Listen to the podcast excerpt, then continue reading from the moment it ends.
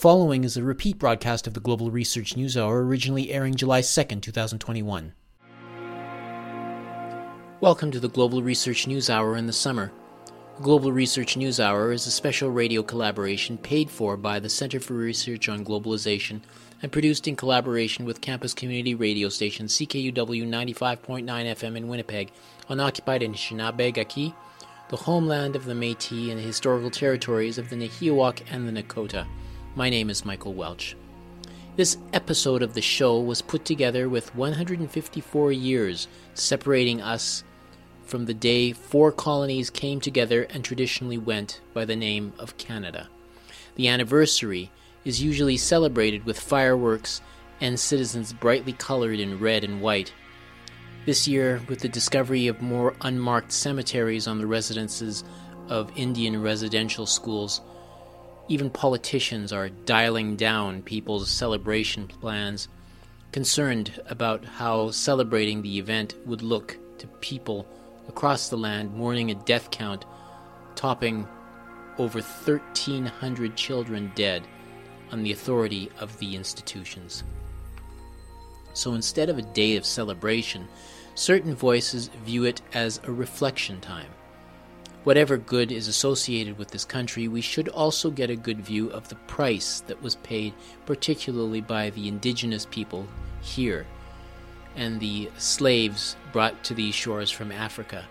Essentially, rivers of bloodshed painting the portrait of the national tapestry. On this hour's show, we're going to make it a true reflection of key features of our existence. In the second half of our show, we will relate to Canada as building on a vast array of legal fictions, cultural concepts, religious fantasies, as well as literary escapism, which occludes the true horrors at the heart of the plunder at its core. Richard Sanders is back with more on these fictive narratives. But first, we will investigate the account of Canada as a sovereign country and explore whether or not critical mass of the Canadian dream has been traded away in the corporate takeover of more and more of the country's industrial core. My guest in the first half is the legendary economic thinker, Kari Polanyi Levitt. Kari Polanyi Levitt is Emeritus Professor of Economics from McGill University in Montreal, Canada, the daughter of the famous thinker Karl Polanyi. She was born in Vienna, educated in England, where she attained her BSc in economics and the Farr Medal in statistics from the London School of Economics. After a period in trade union research in Toronto, she obtained an MA in economics at the University of Toronto in 1959 and an appointment in the Department of Economics at McGill University in 1961. Her seminal book was Silent Surrender, the multinational corporation in Canada, a review of the rising foreign direct investment in Canada, which began the erosion of Canadian sovereignty. It was intended as a position paper for the NDP, but the party rejected the issues related to foreign ownership. The Global Research News Hour had a unique opportunity to interview the woman with Canada Day looming. Here is our conversation probing her thoughts on foreign policy, the coming election, and more.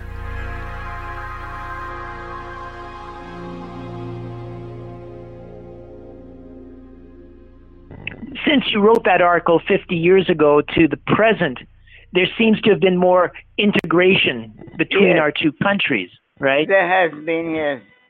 Yeah. So, so I mean, how? I mean, is this something that you, I guess you you may have foreseen way back when, or is this more of a? Uh, I mean, from the time you wrote that book to to today, is is this pretty much the kind of result that uh, you would have expected? Well, yes. Yeah. I think those, those of us who were concerned about the way in which Canadian business was selling themselves out to American multinationals. Mm-hmm. We were concerned that it would lead to a, a loss of sovereignty, and I think it has. This has Yeah. happened. We have less sovereignty than we had some time ago. Hmm. The uh, the growth since that time. I mean, we've had the the, the free trade agreements, right? Uh, in nineteen in the nineteen eighties, the the Canada U.S. free trade agreement, the NAFTA, and and we had military. Uh, our our in militaries became more and more tightly uh, connected Yes, which which which strengthen co- continentalism even further.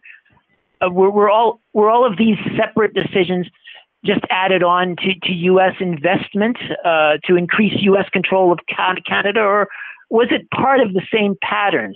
First, first you increase investment, then you Yes, try more and more more integration between. say yes, part of the same pattern. Mm hmm Yeah. So, so, so, are you saying that? Uh, what I'm asking is, how far back had the various stages of integration been planned? Is it like kind of like a, a timeline where you say, well, now this one, then then we're going to throw in a free trade agreement when the time is ripe, or, or did these uh, did this idea of free trade and, and other uh, aspects of integration just sort of come along when when the time was ripe? Well, um, the free trade agreement of the kind we're talking about Yeah. were, were a global phenomenon. they were not specific to Canada, Mm-hmm. but we had what they like to call globalization, which really, really meant the um,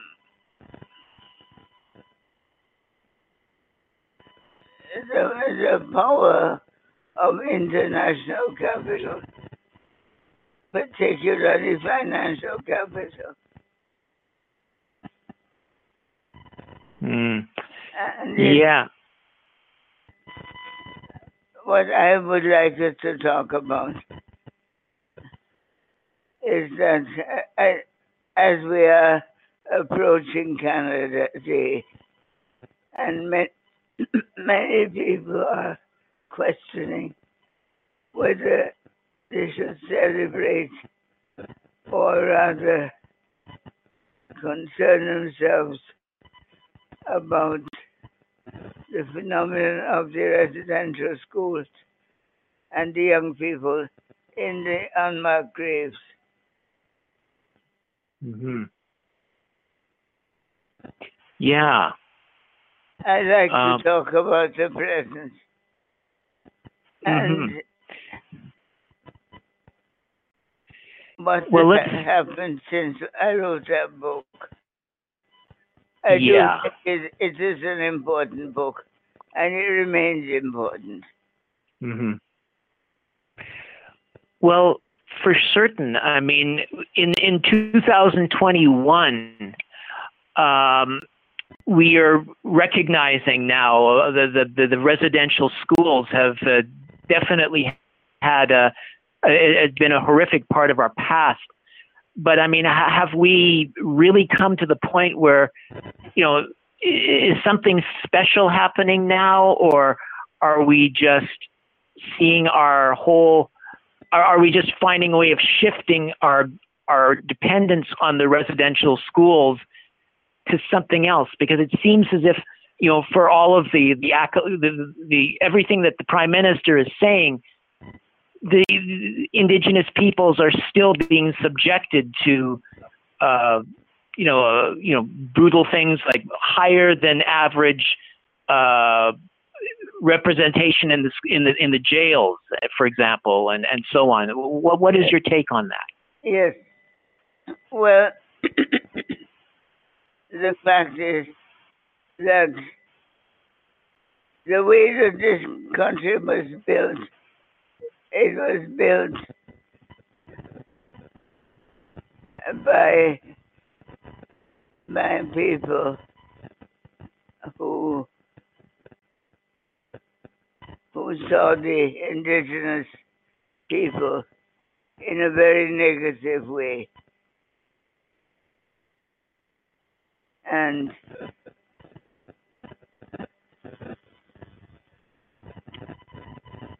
the residential schools would never have happened if it were not part of the culture of this country. And I think many people are saying that this is regrettable and bad. And that something should be done to improve the relationship between the settler communities that constitute the Canadian population and the indigenous peoples.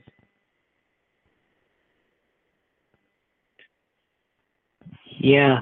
Do you, does the signs show that that that we are going to be going in that direction? I'm not sure. Yeah. There are obviously an increasing number of Canadians who are only now learning about this and they are concerned. But mm-hmm. I, to tell you the truth, when when you called me about discussing foreign policy, I thought that's what we were going to do. And what I think is that Canada,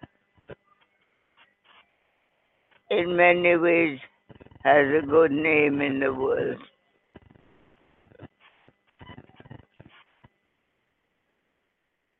But we are not acting on our own initiative. We are following in in the wake of the United States in foreign policy. hmm Yeah. And I think that this is a very dangerous situation because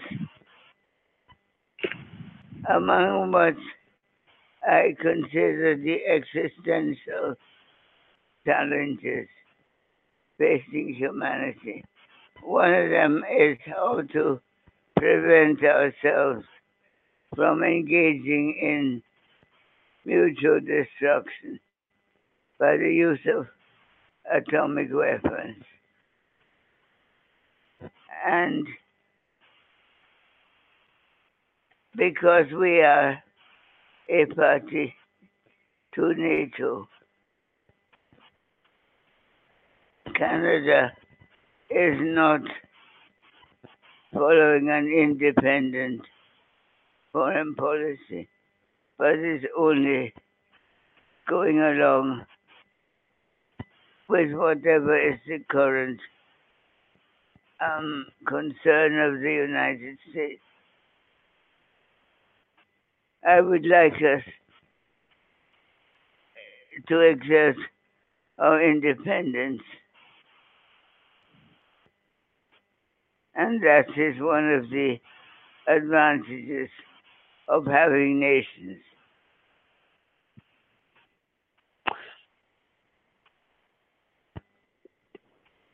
So the, the military, uh, there's there's no clear division between the militaries, um, but how, can you see the the nation uh, in any way? I mean, are we so united that that, that we can't break loose, ev- even if we wanted to? Um, I mean, when when it comes to uh, votes at the UN on on uh, the on the the, the uh, nuclear uh, missiles or uh, you know, anything like that. I mean, do we even have the power anymore to stand up against the United States? Um, well, we have as much or as little as we ever had before. We don't have less.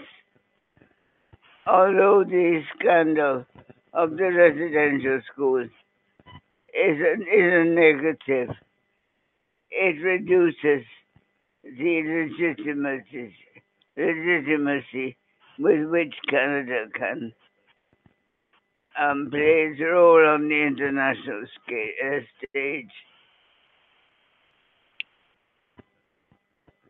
It, Hmm. it, it, it's a blot on our record. Hmm. And for all kinds of good reasons, something has to be done. Hmm. Yeah, But yeah.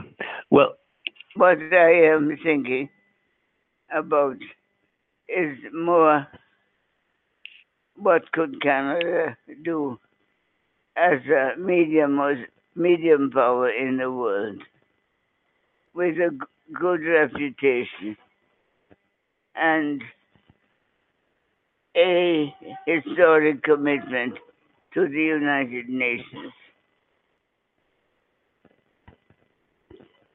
And I think that we should examine what has been our foreign policy.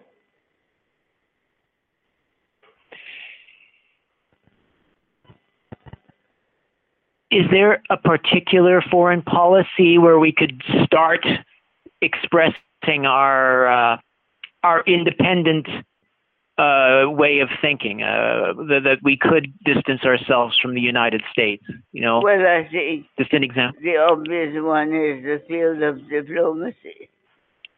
I mean, Hmm. we, we have we had developed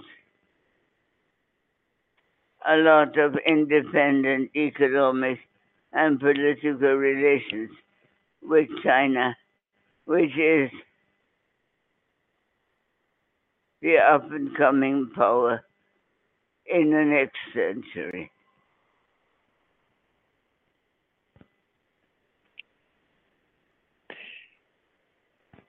What about um, in terms of military policy, like getting out of any uh, relationship with the United States on, uh, you know, shooting down missiles or, uh, I guess, uh, I'm thinking, well, basically the what NORAD does. Um, you know that that's is that something we could even break out of? Well, maybe so. But Yeah. I think more to the point, we should develop our independent relations with other countries. What is clear is that in the in the coming world, that we have to have a um what what they call it again a world order that is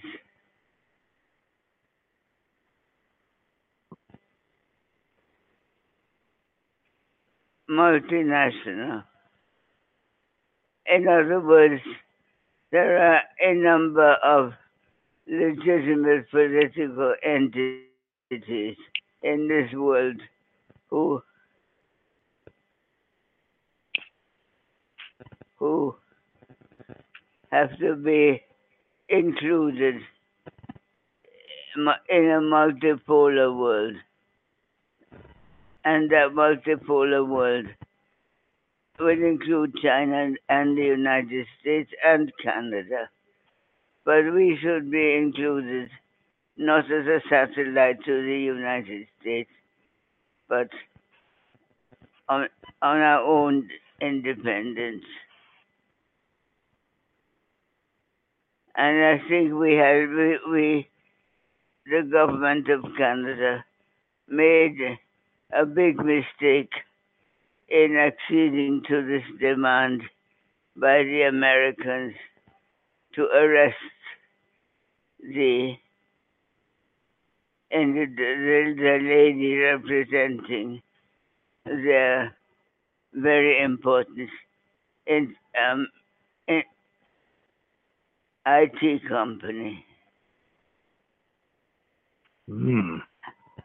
That, that was a, because what she was accused of was a violation of U.S. sanctions against Iran. And this is n- not a criminal act in Canadian law because Canada did not agree to sanctions against Iraq, Iran.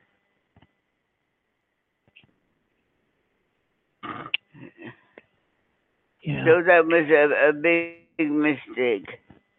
And it was done entirely because our government felt under some compulsion to act in the way that it, did. But it was a compulsion to um, to play the subsidiary role regarding relations with the U.S. And we have done huge damage to Canada's relationship with China. And there are individuals now, Canadian individuals in China who are paying the price for this. Hmm.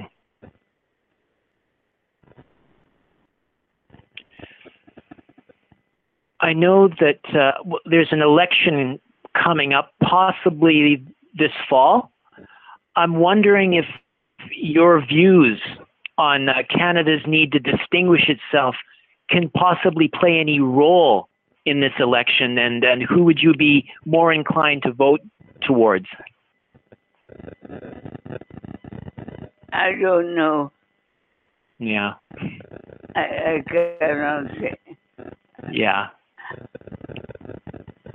I, I don't Yeah, I- know who I'm going. I know I will not, not vote for the Conservatives. I do not trust them. yeah. So I don't know yet who I will vote for. For sure. Yeah. But, but what I would like to see the government of Canada do is to take some initiative in the matter of banning new nuclear weapons. Mhm.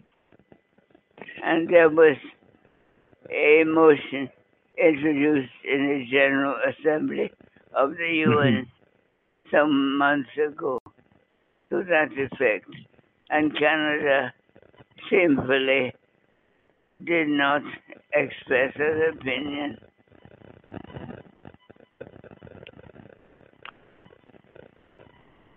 In favor of what is clearly the popular view of the majority of member states of the UN.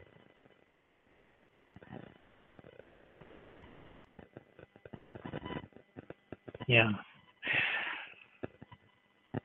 Uh, Kari Polanyi Levitt, I, I really appreciate uh, everything you've had to say today.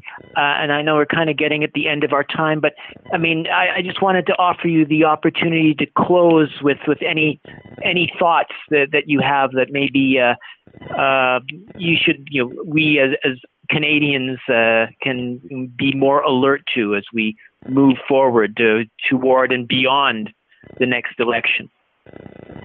Well, I think that Canada should, should reconsider its membership of the of NATO because that is a North Atlantic Treaty Organization, and this, it is a military alliance.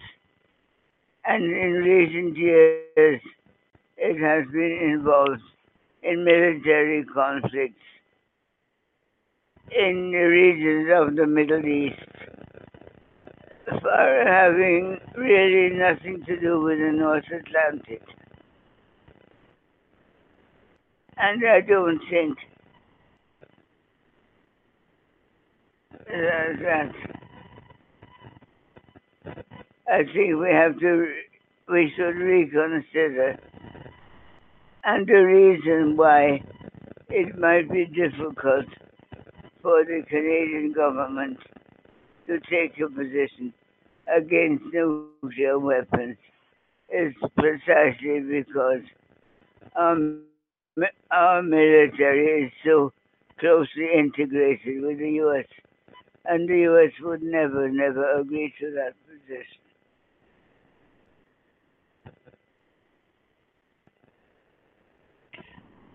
I think I will just leave it there. Okay. Uh, Professor Polanyi Levitt, I, I, I think we, we've uh, come to the end, and I wanted to know how I feel extremely privileged to have this conversation with you, and and I wish you all the best in, in your coming years. Well, that is very kind of you. Thank you. Okay.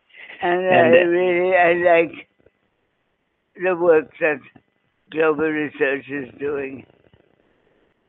I disagree with them about some things about global warming, but that's a, a minor disagreement, in my opinion. Yeah. Okay. Well, thank so you very much. Saying, oh. in, in, in order, as a Canadian, I can again feel proud of the, to be a national of this country. Our government has to take some action, whether it is in the area of international diplomacy or some other area. Because I do not feel comfortable to be only ashamed of the government of Canada for what they have done with the relationship with the indigenous people.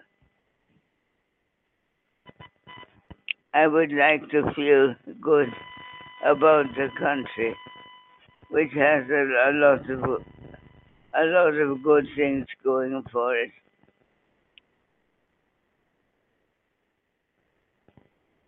Yeah.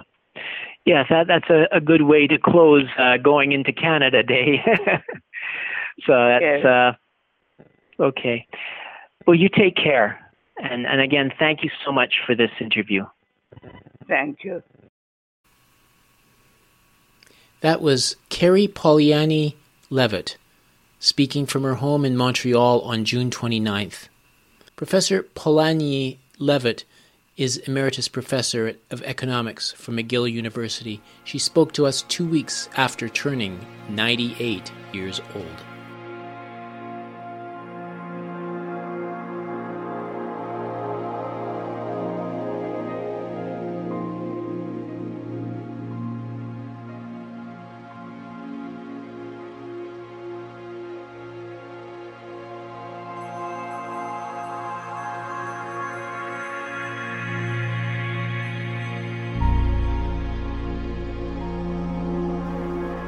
You're listening to the Global Research News Hour, a show dedicated to research on globalization and produced in collaboration with campus community radio station CKUW 95.9 FM in Winnipeg. The show is also broadcast on other Canadian community radio stations across Canada and the United States and available for streaming or download at the site globalresearch.ca. My name is Michael Welch.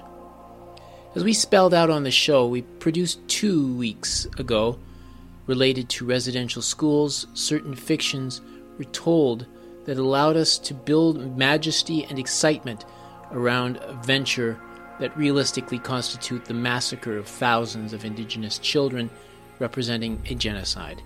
This week, we're going to take the concept further and exploring the travesties committed against human beings in the name of the peaceful kingdom that was Canada. Pulling us through this drama once again is Richard Sanders. He graduated with an MA in Cultural Anthropology from the University of Western Ontario in London, Ontario, before campaigning in peace and anti war. He founded COAT, the coalition opposed to the arms trade, and started the publication Press for Conversion in 1989. His 2017 topic is called Fictive Canada Indigenous Slaves and the Captivating Narratives of a Mythic Nation.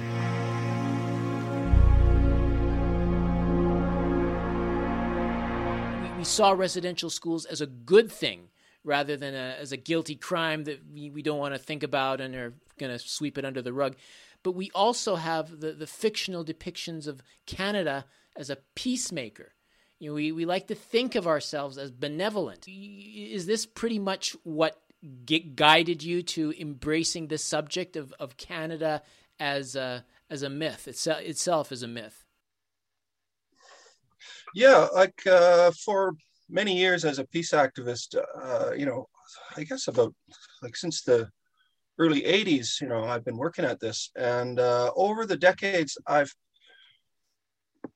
confronted and tried to debunk a whole variety of different myths that, that the Canadian public has, uh, misunderstandings and just the official narratives about various different uh, Canadian foreign policies, domestic policies. And there's a whole slew of myths that you know peace activists come up against in our in our work in our work to try to educate the public about what the Canadian government is doing. It's really hard, for example, to uh, to get the public to oppose a war if the public thinks that we're not involved in the war.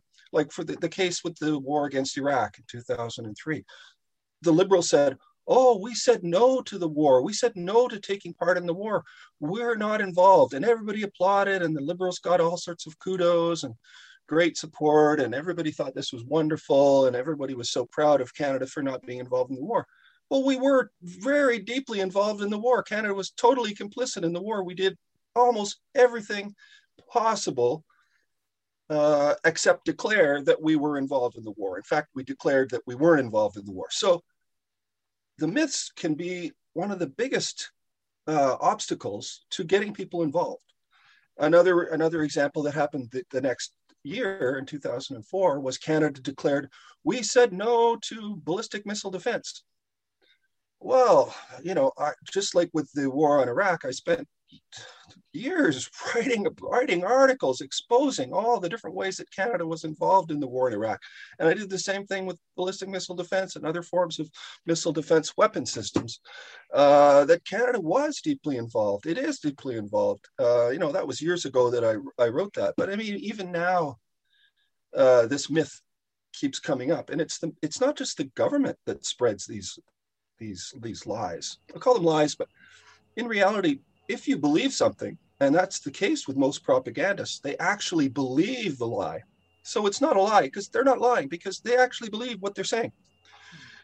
Anyway, so the same thing happened with ballistic missile defense. It's the mainstream peace groups and all sorts of progressive groups, development agencies, and human rights organizations. They all spread the lie because they read the, read it in the newspapers and they they listen to they hear it from the the government, so they think it's true and then they spread it and then it because the peace movement and progressive groups are spreading the this deception then it becomes even more widespread because the public is skeptical when they hear something from the government or from a corporation you know they'll say well you know i don't know whether i really believe that. But if they hear it from oxfam or you know some large uh, development group or human rights group or peace group then they're going to go, well, you know, if they're saying it, it must be true. You know, they'll just assume that it must be true because these are good progressive people or the NDP or whatever, you know, uh, and it, you know all these different organizations and, and progressive political parties actually fall for the official narratives in many cases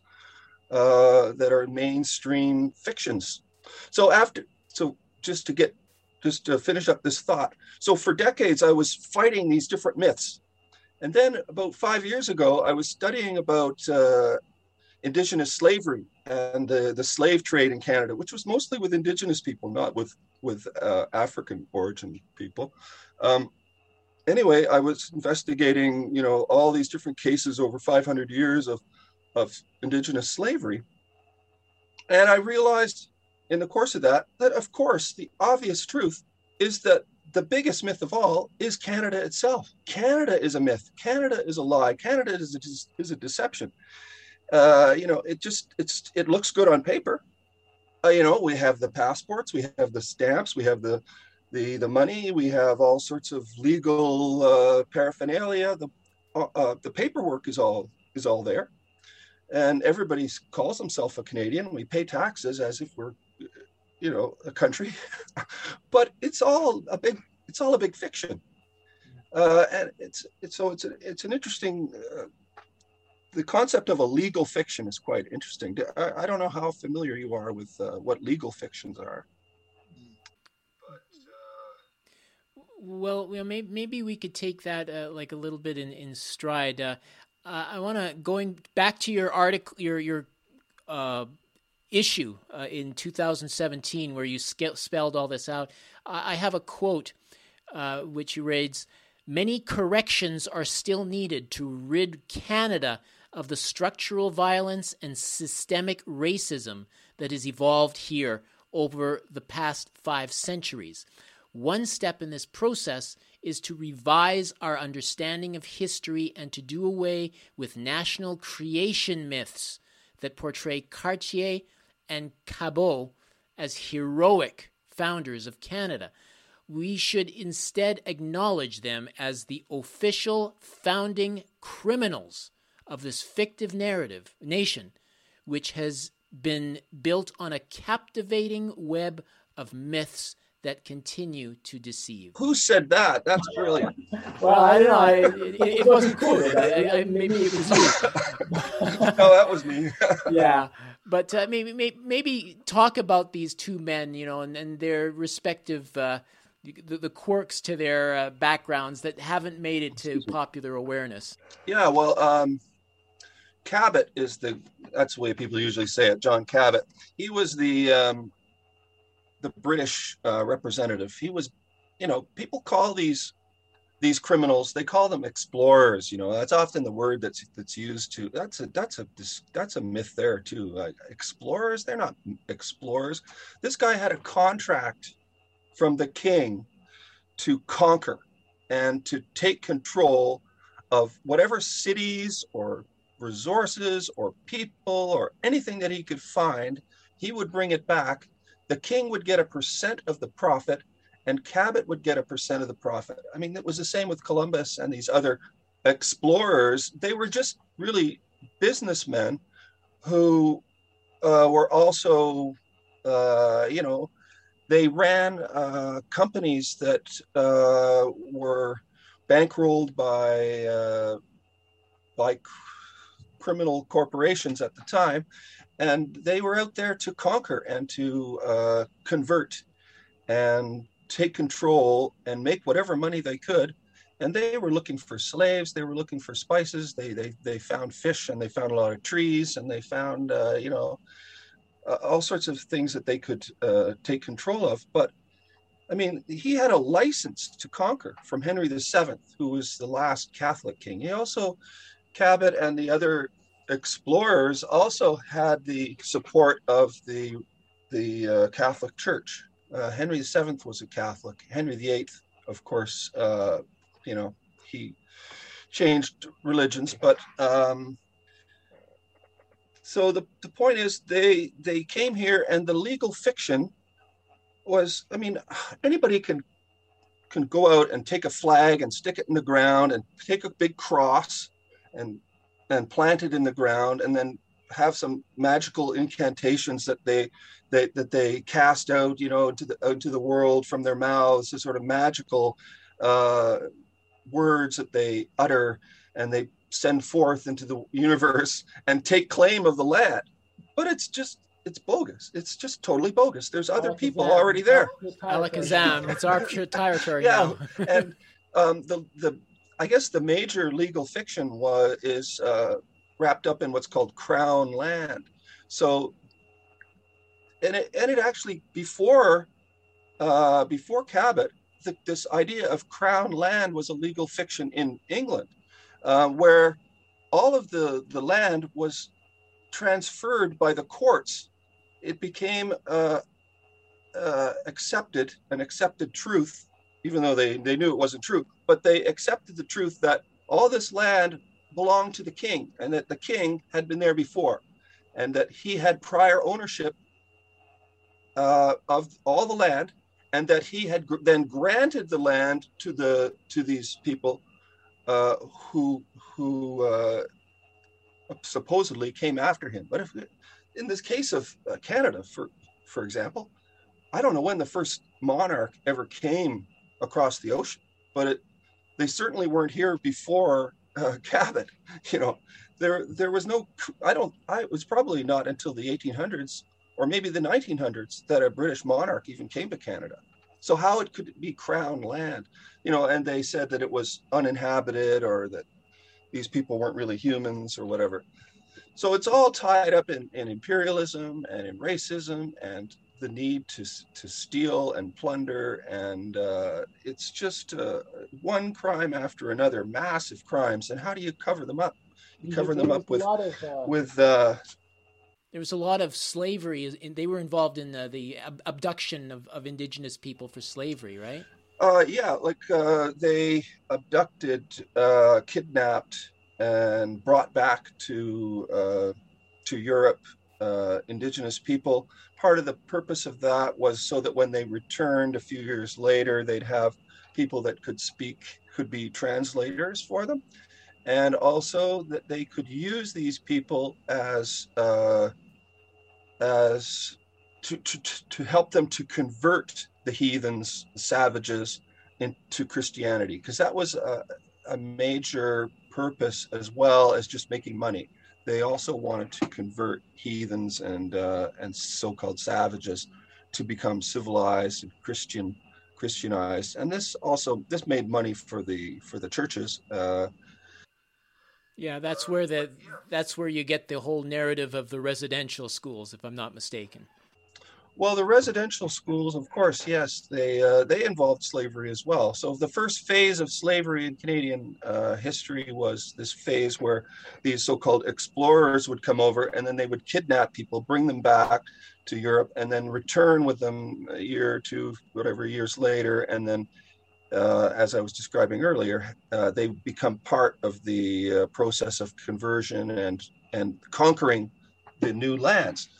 But the, the next phase was a, ch- a, phase of chattel slavery where they're bought and sold. And the, the, the, fur trade, which is really romanticized in Canadian history, was actually intricately, uh, it, was, it was tied with the slave trade. So um, the two trades were really part and parcel of the same economic system. It was this, the slave trade and the fur trade were really uh, closely tied. And um, then after the uh, the period of chattel slavery where you can just buy and sell people um, then there was a period where right after slavery was banned that uh, that uh, slavery became institutionalized through the residential schools. So all of the residential school students had to work uh, usually half the time was spent working. Half the time was spent being brainwashed into the religion, uh, and the other half of the time was spent working and making money uh, for their masters. And so it was child slavery, and it came at just the perfect moment, just when slavery was was abolished by the British Empire. Yeah, I'm. I'm. I'm you. You mentioned uh, a, a, couple of figures uh, sprung out: Henry Miles and Stephen Leacock. Uh, they they were prominent writers, you know, uh, uh, famous actually, and, and they helped forge narratives, but their work was lacing with racism all over the place. You know, you talk about how those myths, or uh, these writers who, whose face had never, you know, appeared on the scene, that was sculpting the the overall uh, fictive pattern that is establishing the myth of Canada. Yeah, Stephen Leacock is uh, famous, of course, for being a humorist. Uh, he uh, he's most famous for that, and and I used to really admire his his funny stories, and and I still do. I think they're they're they're good. They're good, funny stories. But he was also an extreme racist, and he also wrote history books. And yeah, I looked at uh, that was another thing I did was look at the history books and how historical narratives about Canada have evolved over the over the last couple hundred years over and. Um, and it like I just just see a quote here from Stephen Leacock, for example. Uh, these rude peoples, he's talking about uh, Aboriginal, First Nations, Indigenous people. These rude peoples were so backward and so little trained in using their faculties that any advance towards art and industry was inevitably slow and difficult. Uh, you know, like,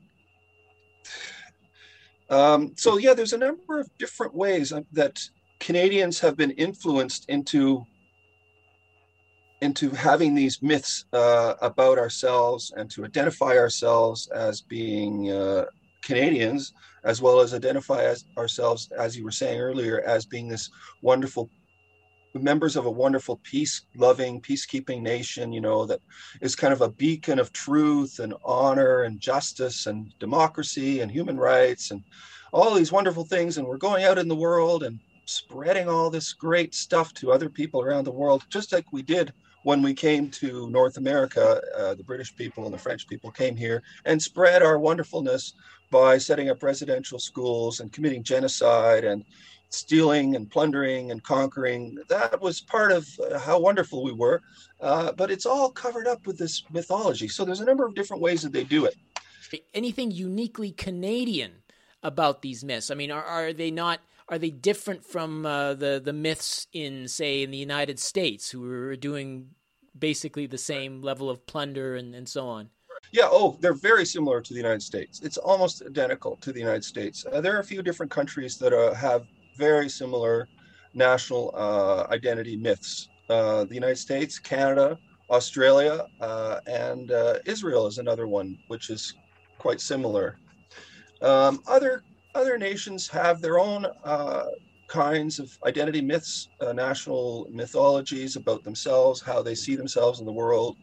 Um, and there, you know, every nation has myths about itself.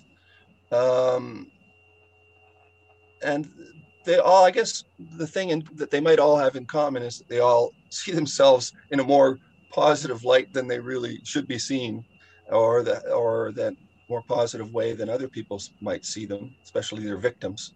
Um, but certain countries, the ones that I mentioned, Australia, Canada, US in particular, we do have all have a similar sort of a history because we we were, you know, there were a lot of uh, Anglo Saxons who went out uh, by ship and took over huge lands and um, then took control, conquered, uh, stole the land and stole the wealth and resources and uh, enslaved people and that sort of thing. So there's a similar history, and so we've we've and we have had a sim we had um, uh, an overlap in the in the the, the mother country, uh, mother countries. Uh, so uh, in Europe, and so they they have similar um, similar mythologies, but th- th- there's a number of different um, like, here's a quote from myself again.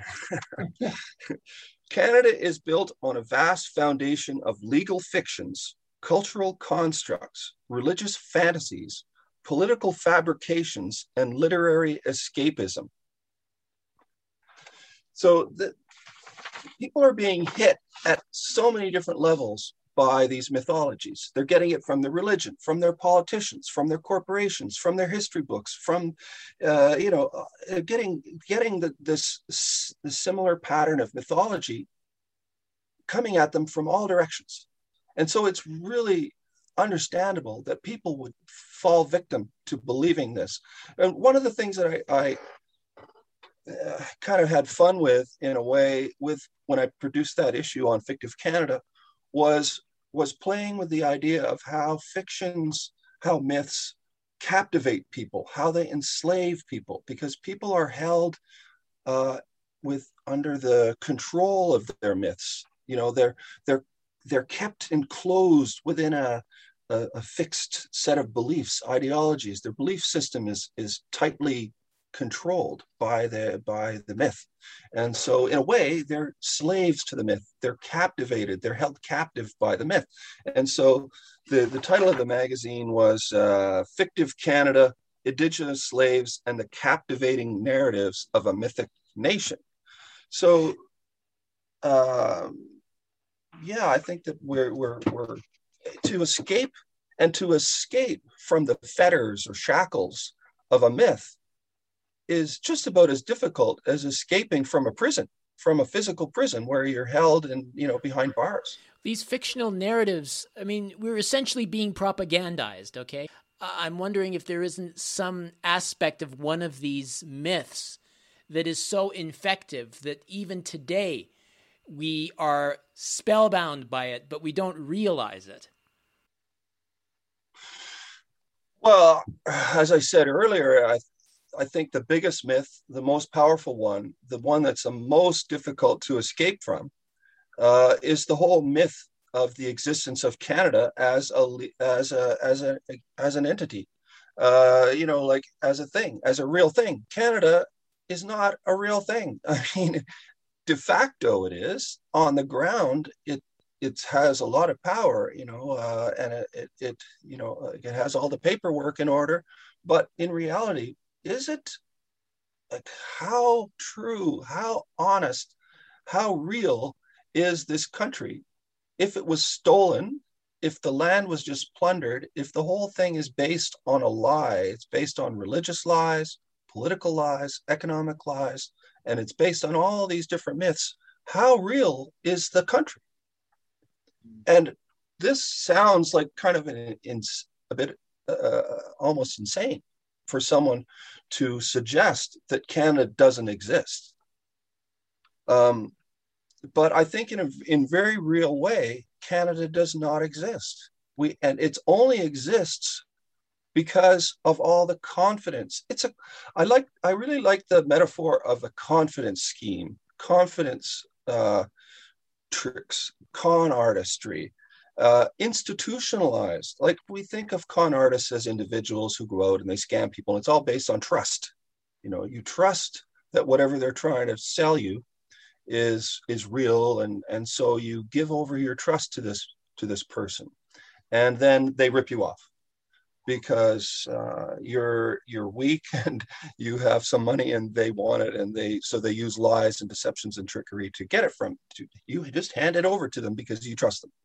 Well how different is that from this whole huge institutionalized structure that we've got here? They come over here the europeans come over here disguised as uh, explorers. They plant their cross in the ground. They've got a boatload of, of of God. This is actually true. They would release prisoners, certain kinds of thugs from prison in Europe, and they would be the the main guys that would come over on the ships with uh, Cartier and Cabot. They were like uh, thieves and murderers. These were the guys that they relied on to come over here. This was a criminal operation, and so the country is based on this on on those foundations. So and it's based on legal fictions where and a legal fiction just to be clear it's a very fascinating topic but i just want to give you little the, the, the, definition the shorthand version of what it is. So a legal fiction is something that's not true but the courts the judge the different lawyers the people involved in the court all agree that they're going to pretend that it's true. So they're going to say although we know this isn't true we're going to pretend it's true for the purposes of making the legal system work properly and work, go smoothly and everything. We're going to just we're just going to say that such and such is the truth. That that would be fascinating. That just that issue and, and how it came about would be a fascinating topic for the show. But uh, I, I want to talk. I mean, going back to your uh, initial points about ballistic missile defense, uh, and and about you know the, the, the war on Iraq, where you know Canadians said no as far as and, and, and the liberal government and the media said the same thing. Although uh, you said based on research that the government said yes, and and uh, also the same thing with the, the war in Iraq, where uh, Canada was you know, Canada said they're not going to join, but they actually they they did in a, in a in a way, and, and so uh, the whole idea, yeah. So you you talk about the practice of saying no, saying no, letting people believe we said no when we actually said yes. Because I mean, come to think of it, I, I can think of very few instances on the international stage, especially now, where we actually do say yes. I mean, we say no, but we actually mean yes. So, so how, I mean, how, how can we that? How can the myth of Canada be advanced by that uh, two-sided no argument? Well, it's that's a very uh, good question. I wish I knew a, a, good answer for that. The case of Iraq um, that you mentioned, uh, uh, you know, there was a thing that they that the Americans called the coalition of the willing. So they created a coalition of countries, of governments that were going to that signed this declaration that they were part of the coalition of the willing. Well, Canada never signed it because Canada was pretending that it wasn't involved. And we didn't have that many troops on the ground, but we had thousands of, of uh, military personnel in ships in the Persian Gulf that were escorting American uh, uh, warships with planes on them to do that shock and awe bombardment uh, of Iraq that killed so many people. We were, we were the Canadian ship was uh, was at the forefront of that fleet. Uh, you know, and that's only just one example. We had three different generals leading the international forces in Iraq. Three Canadian generals. We we let them come and land in our country. Uh, you know, the Americans landed their planes here and then flew off to Iraq, and they landed here and, and they refueled here. And so we're letting the bully go through our through our backyard to get to the where it's committing the crime, and then it goes to do the crime. Then it comes back through our property again. That's another that's another small, but one of the main maybe 20 or 25 different ways that Canada was complicit in the in the war on Iraq. But even the even the peace movement and uh, anti-war groups were going along with the myth and still are. Like uh, I'm sure if you did it, did some research into uh, looking at what they're saying now about like sometimes it's an organization wants to you know they're it's part of the institutionalized process of, of, an, of an ngo you know they they need to raise money and they often get money from the canadian government too which uh, you know the government can pick and choose who it gives money to. So it's not going to give money to somebody who's saying it's all a myth. Don't believe it. It's all the government's all lying. They're they're actually involved in the war. Well they're not going to go give money to that that group, and not that that group would want to take the money, but uh, but they also need to raise money from the public. So they need to look as if they've done stuff, so that they can say, "Oh, look, we influenced the government. We we urged them to not be involved in the war, and then they said no to the war. Hey, aren't we aren't we uh, great? You should send us uh, some money." Um, well, the truth is they were involved in the war, and you're spreading the, the myth that they that they weren't involved. So, are you really helping the peace movement? Because we can't get people to come out to a protest if they think that, that Canada's not involved in the war. Anyway, so I don't know. Thanks, Michael. I guess. Uh, yeah, I guess uh, Canada is a rival to the United States the way the good cop is a rival to the bad cop. You know, but they they still have a joint mission there. Thank you, Richard. Take care. That was Richard Sanders of the Coalition Opposed to the Arms Trade and editor of Press for Conversion magazine with his thoughts about the fictional narratives of Canada. That's our show for this week. Please tune into the show next week for a special four part interview with the acclaimed researcher into the political assassinations of the 1960s, James DiEugenio.